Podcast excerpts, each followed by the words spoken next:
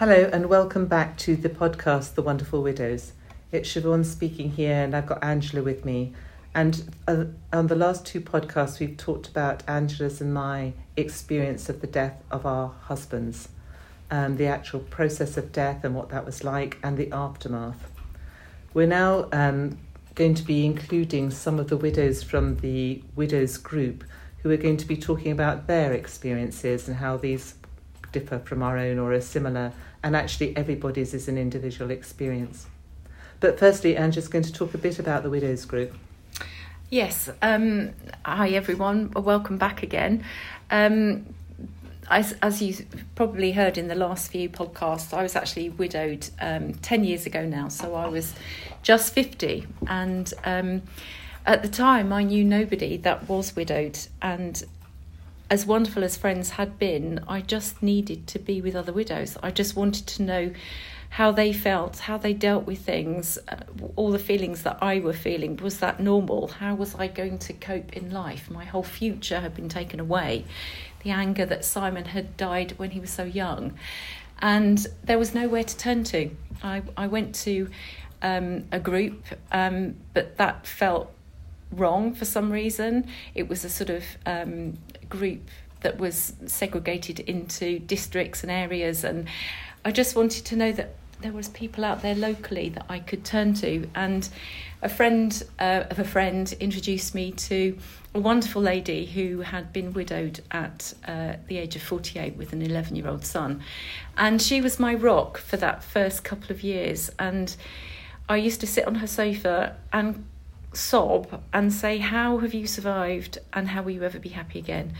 Um, she was sort of at four years and said, You will be happy again and um, you will survive. And I didn't really believe her. And I thought I was so envious of her at four years and I was at four months. But she just gave me the support and would sort of email me and contact me when it was Valentine's Days and Christmases. Mm. And it just, just meant so much. Um, and then she gave me the strength to reach out to others and gradually through work and through other people we I started to meet other widows and started meeting them for coffee and then I would get everyone together um, and that was quite a few years ago now. So we're now, I think, um, Siobhan and Andrea, who's here, who's going to be talking to us in a minute, we're now part of that group. Um, and we have about 40 in the group.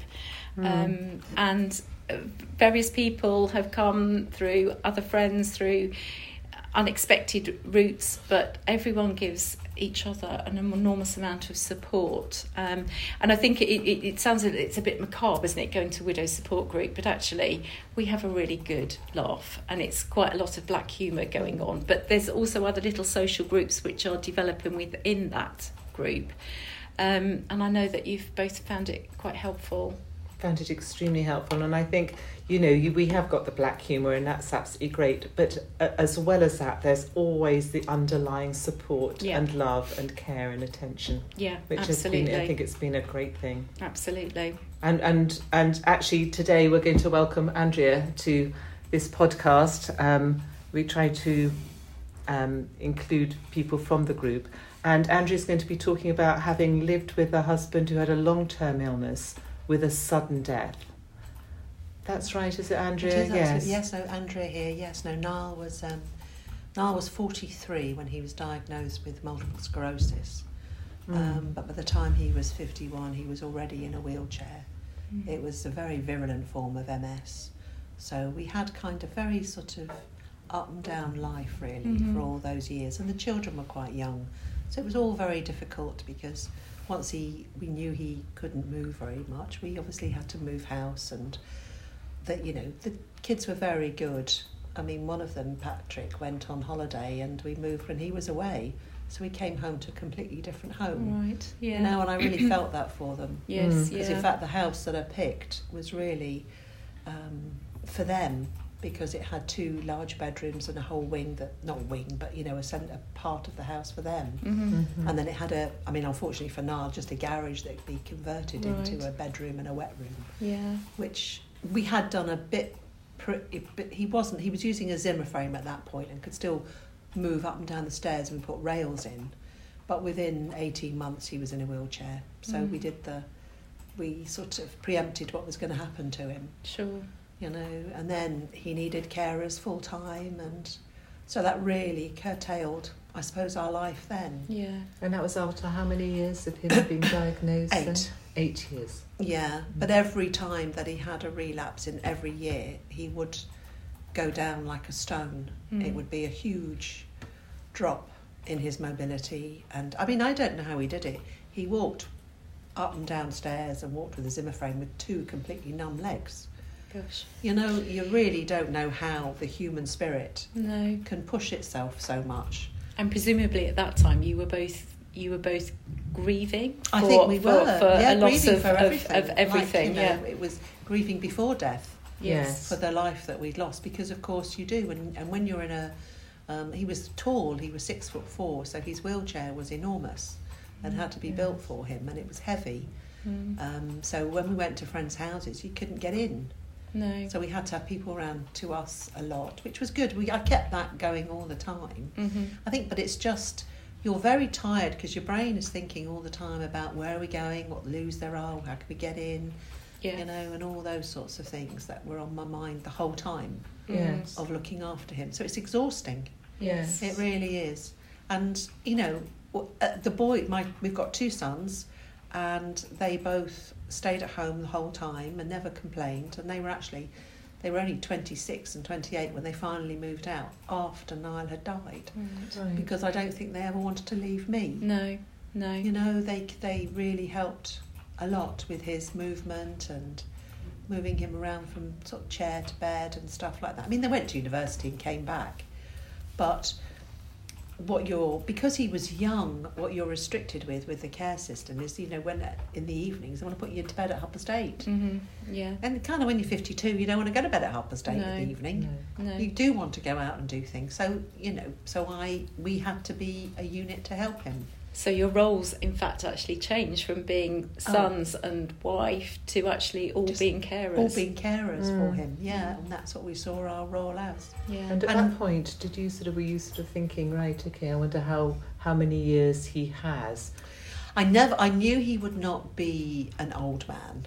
Mhm. I kind of had in my head maybe sixties, right. Mm. but in the last couple of years before he died, I could see the change and even more of a disintegration of his whole circulatory system and his whole body, and he was just getting worn out. You Mhm. know, bits and bobs. I mean, he still kept himself going. We were very blessed with the fact that he worked for a very big American company and he was very high up in that company. So it meant that they actually sort of invalided him out, but still paid his wages through an insurance company. So when he died, he was still a employee. Right. Um, and so from that perspective, financially, we were fine when he had Mhm. to give up work finally.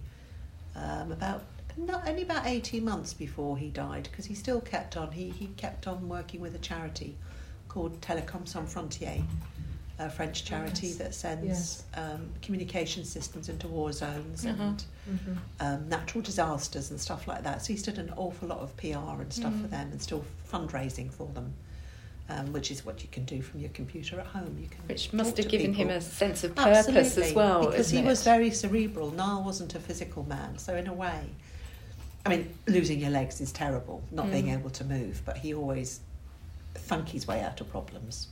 Anyway, he was always like that. You know, he read a lot and thought a lot. Um, and he was he was quite, I think, remarkable because he never, ever, ever complained. It was only two weeks before he died. Um, his hands were beginning to go. I could tell the difference in his hands, and so picking up the phone and doing things like that was getting difficult. Mhm. And he just said, you know, about two weeks before he died, "I'm fed up." And that was the only time he'd ever talked about not liking even from the his illness. initial Even from diagnosis. the diagnosis, he Gosh. never ever complained ever. So he, He was always- stoical. t- It's Very, very he'd always find a positive side in everything. He was very Yeah. a positive thinker, and I think that maybe came from his parents Mm. because his mum and dad were both doctors, and they his dad had been an alcoholic for a number of years, and so had his mum. But they had been sober, well, they were sober alcoholics for the last 25 years. So he, as a child, had a very different upbringing to his brothers and sisters and lived with the one day at a time Mm. ever since Yes. he was about seven. Mm. That philosophy was in him, and he went to Al Anon and Alateen and all those sorts Yeah. of things. He'd always been taken to therapy and with his mum, talking Yeah. to groups. Not that he was having it, but just listening to the way that she would speak to Mm. lots and lots of groups. And I think that really, all those things kind of just sunk into him. Mm. So he would never, you know, he never ever would think about complaining. I was the one who'd bitterly bloody complain and kick the furniture and make a big noise and moan a lot. It'd be me, not Niall go, calm down, girl, calm down. you know, it's not terrible. So But I your think, life had been changed irrevocably, Oh, absolutely. it? You know? Yeah, Yeah. yeah, But it's something that you just never regret. You know, even I used to feel very sorry for him. Even I used to have a group of um, women, and we used to go away to book club every year, and because I went out mainly with women's groups and things. Um, and I used to drive him to Groombridge, which was like a respite house, and bless him. You know, I used to leave him there. It was very lovely, and they had lovely food and lovely grounds. But the other inmates who were also there on respite were all lovely old ladies in their nineties. Right. But you know what? He chatted away to them. He Yeah. never bothered. He found them absolutely, really interesting, and Mm. he, you know, he was there with a couple of women who worked for MI5 Mm. Gosh. and these old birds in their nineties, and and got a lot of because he did Mm. history at university. He just loved talking to them. So he Yeah. was a real. He everything was his glass was half full. Mm. Yeah. And I wonder, know? you know, I wonder uh, only through my experiences with Simon when he was given the diagnosis. I think I've mentioned this before. He could sort of compartmentalize, Yes. and it was it, it. was that was in one box, but the family was in another, and work was in another. Whereas I don't know if I'm generalising, but women tend to be a little bit more. Uh, Yeah, everything I would is more, a bit more chaotic. Yes, I would yeah. be definitely running Mm. around working out how to make it all fit. Yeah. And I was, don't worry about it. And did you find that hard that he wouldn't talk about his prognosis or No, he the, w- the no, fact that he- he had a limited? Yeah, he would. Life. he we did talk about it, but we never talked about it really in very serious forms because we just muddled along. And I think when you muddle along, and he didn't really. He he kind of stayed that same for about seven years. Uh-huh. You know, going downhill, and then it was only the last really quite weeks of when he he really went very downhill, and then just went into hospital on Tuesday night with a bowel obstruction and died on Wednesday night It was a sudden death. and it was uh, very quick. In fact, he'd gone into hospital at 11, a- 11 p.m. Mm. and the doctors they didn't they were trying to they just resuscitated him, but he actually his heart stopped Mm. at about 4 a.m. Mm. and they resuscitated him and got him back. And then I think he was unconscious and he was going downhill. So that's when they phoned us to say, did he have a, a do not resuscitate? Right. And he did. Uh-huh. Right. But at that point they said he, he, he, he couldn't, you know, he couldn't respond. No. So that's when they called us to go into the hospital because it was during lockdown, of course. It wasn't Right. in lockdown, it was in 21. So it was that aftermath where you still, you Yeah. know, that's my awful vision of him. It's just waving at me from the back of the ambulance because I couldn't go with him. So was that the last time? Well, that's the last time he was actually conscious and looking at me, just waving, Mm. you know, giving me a thumbs up and waving that he'd be okay. Right. Gosh. Because I was trying to tell the nurses in the hospital to, um, I said, well, I, you know, I tried to get hold of them on the phone because they didn't really say very much. I said, well, if you give him his phone, he can phone me. And they said, he can't hold his phone. right. And I went, oh, I need to come. So really, we need to come into that now. And that must have been devastating Oh, for you because was- that's all you had done. You'd cared for Yeah, Niall yeah, for all those years. You were your his Yeah. loving wife, and not and to be just able after to him and just doing that. And then the, the got the boys up and we all went into the hospital. And um, they were very good. I mean, I did offer to take him home, but they wondered whether he might die in the ambulance and just thought that Mm. was, you know, Mm. they, but they gave us a room and they let as many people as we wanted into the room. So actually, it was it was okay. yes, you know. yeah. As okay as it could be. It's okay as it's going to be. And you had your chance to say what. to, and, and I know that he could hear us when we got to casualty because he was he was moving Mhm. uh, Yeah. you know when I was talking to him so but then when we got to the room and they started the morphine then he was that was it Mm. So had he spoken about? He said he had a do not resuscitate thing that we he talked had- about it for a few years before that So had he talked about his death and what that you know, might Not mean for you. really. Not really. So that was very similar It again to very- Angela and similar to me, where you hadn't I had that think he, opportunity. he, you know, he would have taken it as it came. We had the Yeah. opportunity to talk about it. I mean, Niall was always a terrible, you know, I said we, we did talk about either cremation or burial or anything like that. You know, Yeah. sometimes we'd laugh and have a drink and talk about it. And always say, surprise me. you know, that was Niall. Yeah. He wasn't. Yeah. He didn't really take it serious. Not he did take it seriously, but it was just part of life. Mm. yeah. You know, it wasn't. And I think maybe when you live with that over your head, and maybe he thought that he'd had some good years, Yes. you know, that he expected maybe to go earlier. I mean, he was only 59 when he died, so he Yeah. wasn't old. No. Too young. But his young, body yeah. was absolutely buggered. Mm. I'm just wondering for you when you when he became then seriously ill and you had that sort of 24 hour just over that Oh. period. What, what what happened to you at that point? Were you thinking, "Gosh, this is it," or Yeah. you were? I did. I thought about it because what had happened is he um, he was just going to bed. Kieran and I were just putting him to bed, and he just wanted to take a tablet, so he had a glass of water. And in fact, what he did was aspirate it, and he couldn't cough enough to get it out. So we Mhm. were sort of hitting him on the back, and that's when we thought. And eventually, he did cough enough and was breathing enough. And I th- and then Kieran just said, "I'm going to call an ambulance, Mum." And I said, "Yeah." I think he's in a very bad way. He's Mm. obviously because his tummy was really giving him a lot of pain and it was bleeding a huge amount. Yeah. So I kind of knew that there was something going on, and I didn't know quite what it was. But when the ambulance men came, they did his temperature and everything, and they thought he had um, cold sepsis, which is, I think, what he did have. Right. So his, it, it, it's basically you have a huge abscess somewhere, Uh-huh. but instead of being feverish, you go the other way. Your body's actually shutting down. Right. So his temperature was only 35, Gosh. and his blood pressure was 80 over 40 Mm. And his body was just closing down. And so when they told me those things, I could really tell that, you know. But you think when they get to hospital, maybe they might be able to treat him, and but I, you kind of, I kind of knew that, you know, he'd been fighting things. It's like the the carers for weeks had been doing his physio. They were very good, and they kept saying to me, "Oh, his legs just, you know, the colour isn't great." And I kept saying to him, I think that's just the MS. It's just taking him a bit at a time, you know. But So cruel.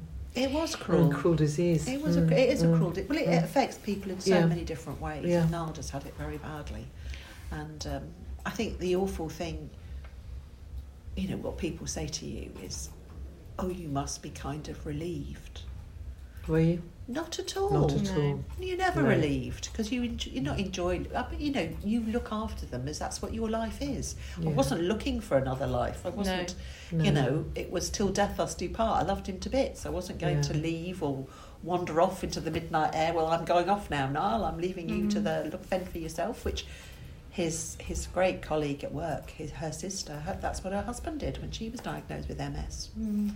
Just Yeah. left her Right. And I think you always child. you always hope that there's a little bit of hope, don't you? That there's going to be another miraculous You medical do. We went cure. through a lot of. we um, went through a lot of. He had a lot of chemotherapy. He had every single um, jab and God knows what for years, hoping that one of them would work. And we talked a lot to. He had a very nice MS nurse um, about new treatments coming up, but actually he was he'd gone past that. I think what really destroyed Niall was when we went to one of his um, follow-ups. Really, the the neurologist couldn't wait to get us out of the room Mm. because he knew there was nothing in his armoury. So we were of absolutely no interest to him whatsoever. No. And Niall, that's I think that was the time Niall really thought actually this is going to get me sooner than I think Yes. Yeah. yeah. because they didn't have any, there's nothing else they could do for him. Do you think, from in a way, that he gave up at that point? He did for a while actually, Mm. but I think again, living at home with both boys, Mm. that kind of inspired him to go on and do more, you know, to keep going Right. Mm. because he was always a great mentor to them. Mm. You know, he was always very practical in their careers or helpful, and he was always doing like for our friends' children as well. And he was still zooming, and you know, I mean, that's the thing about lockdown. For Niall, it was amazing Yeah. because everyone he, he could stalk people to his heart's content, and they were always at home. yeah. You know, so that was that was a good thing for him. And then when he died, and you knew that it was the end, you were there in the hospital with him. Yeah, we were in the hospital. So can you tell us a bit about what that was like, and then what happened with you afterwards? What when when he was dying, we went back in, and he was. I knew he was dying because his lividity was awful, and um, I decided then that I didn't. I talked to the boys because I've seen so many people dying. Being a nurse, people have died in front of me for years and years, and sometimes it can be quite gaspy and a quite not not an easy death. Some people have very hard deaths. So his brother and his sister-in-law had come, and um, I just said to the boys, "Well, I think we ought to go home, and we'll just leave him with Uncle Chris, his brother." And so he died in the arms of his brother, Mm. which was, you know, what his brother wanted, and which was a nice way to sort of hand something to his brother because Yes. I didn't particularly want to see him die. No. Yeah. I left him asleep, Yeah. Yeah. So that's what I did. Yeah, and I think that's the, the, the also the reassuring thing for the boys, isn't it? That they were there to say They were. It was only to only say about- goodbye, but they didn't want to No, see him. and it was only about an hour later they phoned us to say he'd gone. So we'd Yeah. literally just got in, yeah, and he was in his brother's arms, and his brother had, you know, got huge amounts from that, Mm. and it really helped Chris an awful lot to come to terms with, his, with, with his baby brother's death. yes, You know, because he was nine when Niall was born, so he was one of the first people to hold him when he was born, Mm. Yeah. and the last person to hold him when he died. yeah, you know so that was it was very hard but then you just go into overdrive don't you because you have to get there you have to get Yeah. home and you have to do all the practical nonsense and stuff like that i remember sleeping he'd had a hospital bed downstairs and i slept in that for about four nights you know Mm. because i couldn't not sleep in it it's Yeah. all those sort of things It's that give you the comfort. things- yeah Yes. the, the clothes he had in hospital and then coming back to the bed and the boys would come in in the morning and they'd kind of all three of us would try and get onto the hospital bed Oh. although it wasn't very easy to do that. But you know, that's what you do. That's what Yeah. you wanted to do. Yeah, and that's Yeah. where we sat most of the time talking to people, and we had loads of people because we've been in Sevenoaks a long time. We had Mm. masses of. God knows how much food was in the house. Yes. You know, the fridge and the We've- Something we've About talked about. food. Yes, yes, Food, yeah. one food. more lasagna, and I think I'm going to burst. you know, or one more shepherd's pie, or Yeah. things like that. But yeah, it was. But it was just. And then, I mean, my his brother was actually really good because we were sitting there talking about the death and how I'd feel and everything.